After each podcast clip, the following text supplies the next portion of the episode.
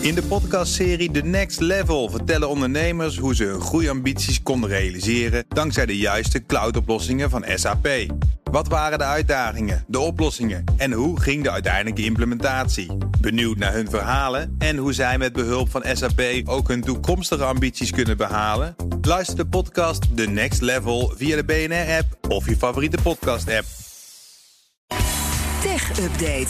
Ja, nou, het is wel een nachtje, hè, Conor Claire? Ja, nou. Man, man, man. Oh, oh, Je struikelt over het nieuws. Ja, inderdaad. eh, Jeff, ja. Jeff Bezos, hij, gaat, hij stapt op als CEO, maar hij gaat niet het bedrijf. Hij gaat niet met pensioen. Nee, hij gaat nog niet eh, met pensioen, zeker niet. Eh, hij domineert sowieso het technieuws eh, van morgen. Veel mooie analyses over het hoe en waarom achter het kleine stapje terug van Bezos. En ook wat hij van plan is nu hij iets minder met het dagelijkse bestuur te maken gaat hebben bij Amazon. Ja.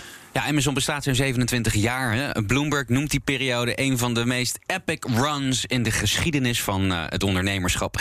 En toch, zeggen ze, is het eh, vertrek van Bezos onvermijdelijk. Van een, van een klein idee eigenlijk, toen hij nog bij een eh, hedge fund werkte... is Amazon natuurlijk uitgegroeid eerst naar een online boekhandel... via de dotcom-bubbel naar één van de machtigste bedrijven op aarde. En als je het zo terugleest allemaal, dan was het ook echt wel een epic run. En nu gaan de zaken goed, maar aan de randen van het imperium van eh, Ezos, Bezos... daar brokkelen toch de muren wel een beetje af volgens Bloomberg. Het is ook wel heel erg breed geworden. Naast Amazon heeft hij natuurlijk de Washington Post in handen. Meerdere stichtingen waar hij eh, filantropisch werk in doet. Natuurlijk ook zijn eh, ruimtevaartbedrijf Blue Origin. En daar pompt hij dus ieder jaar een miljard dollar in. Daar verkoopt hij dus zijn eigen aandelen ehm, Amazon. Ieder jaar een miljard.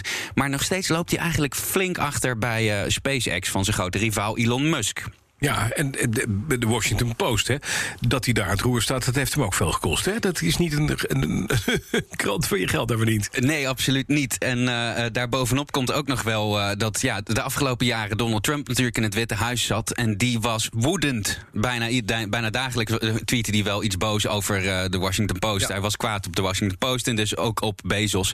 En waarschijnlijk heeft dat Amazon een cloudcontract van het Pentagon, het Jedi-programma, gekost. En dat was gewoon goed voor 10 miljard dollar. Ja.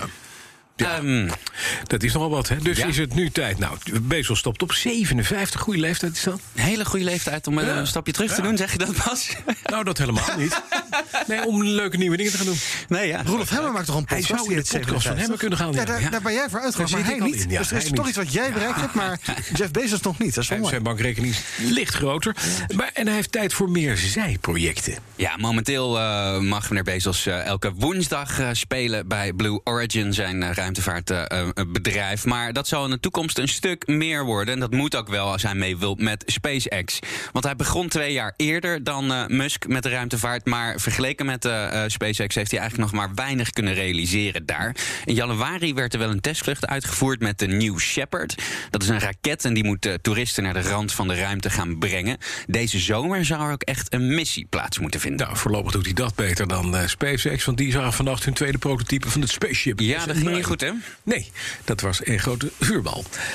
Voorgebakken. Niet de enige reden trouwens om een stap terug te doen hè, voor eh, Bezos. Want hij gaat niet alleen maar leuke projecten doen. Maar het is ook volgens Bloomberg gewoon minder leuk. Ja, het is, eh, zegt, schrijft Bloomberg eigenlijk gewoon steeds minder leuk om de baas te zijn van Amazon. Ze hebben net natuurlijk voor het eerst 100 miljard dollar in een kwartaal omgezet. En dat is een enorme mijlpaal. Maar ja, naar 200 miljard, de volgende logische, als je het zo uittekent, mijlpaal, dat wordt allemaal een stuk ingewikkelder. Want het bedrijf, maar ook de groei van het bedrijf, die wordt steeds complexer. Er is ook heel veel onvrede onder eh, de externe verkopers bij Amazon. En er is ook een heleboel gedoe over de werkomstandigheden natuurlijk al jaren. Zeker nu ook in de eh, pandemie. Er zijn een heleboel eh, werknemers ziek geworden in die magazijnen. Ja. En de grote techbedrijven staan natuurlijk zelf ook onder druk nu van Washington en ook van Brussel om die grote machtspositie in te perken. Afgelopen zomer moest Bezos al getuigen in het Huis van Afgevaardigden. samen met de andere grote techbazen, Tim Cook, Mark Zuckerberg, meneer Pichai van eh, Google. En Bloomberg schrijft, hij deed het daar prima. Maar het leek erop alsof hij toch liever met raketten zou zitten spelen. Of überhaupt ergens anders, waar dan ook, liever had willen zijn. En wat zegt hij zelf over zijn vertrek? Hij zegt heel expliciet volgens mij... ik ga niet met pensioen. Nee, hij gaat niet met pensioen. eh, maar hij zegt wel: het bestuursvoorzitterschap van Amazon. dat is zo'n diepe verantwoordelijkheid. die je eigenlijk helemaal opsloegt. En met zoveel verantwoordelijkheid is het gewoon moeilijk om je ergens anders op te eh, focussen. Hij heeft een e-mail gestuurd en hij zegt tegen het personeel: ik blijf wel betrokken beetje zoals uh, eigenlijk altijd. Hij heeft zich wel vaker met nieuwe initiatieven gemengd. Hè, achter de Kindle, achter de Echo. Daar was hij toch echt wel zelf ook mee bezig. Maar hij gaat zich dus ook richten op zijn andere uh, stichtingen, andere bedrijven, hobbyprojectjes.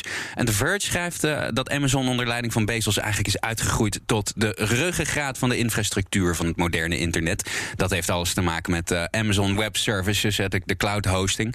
Amazon Prime, maar ook de populaire tech zoals de Echo en de Kindle e-reader.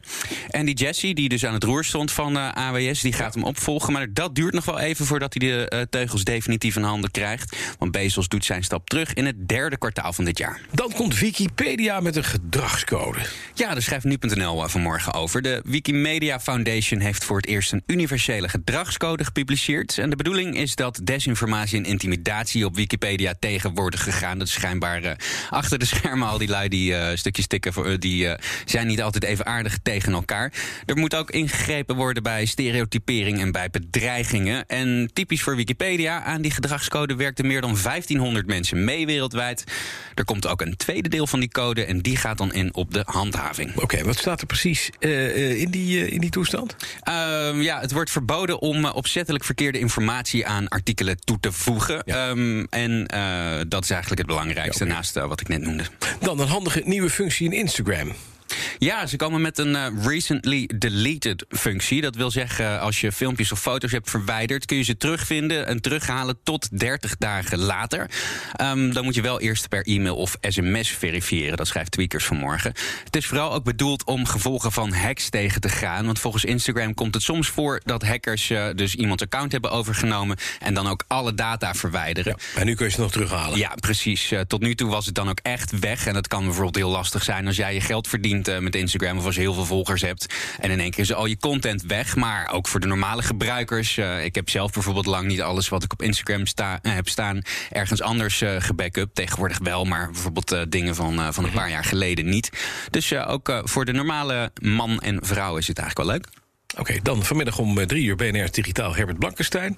Vandaag is hij er ook, maar dan met digitaal. Wat, wat heeft hij in de show? Ja, yes, veel uh, aandacht voor slimme deurbellen. Amazon en Google maken die bijvoorbeeld, maar ook Chinese fabrikanten.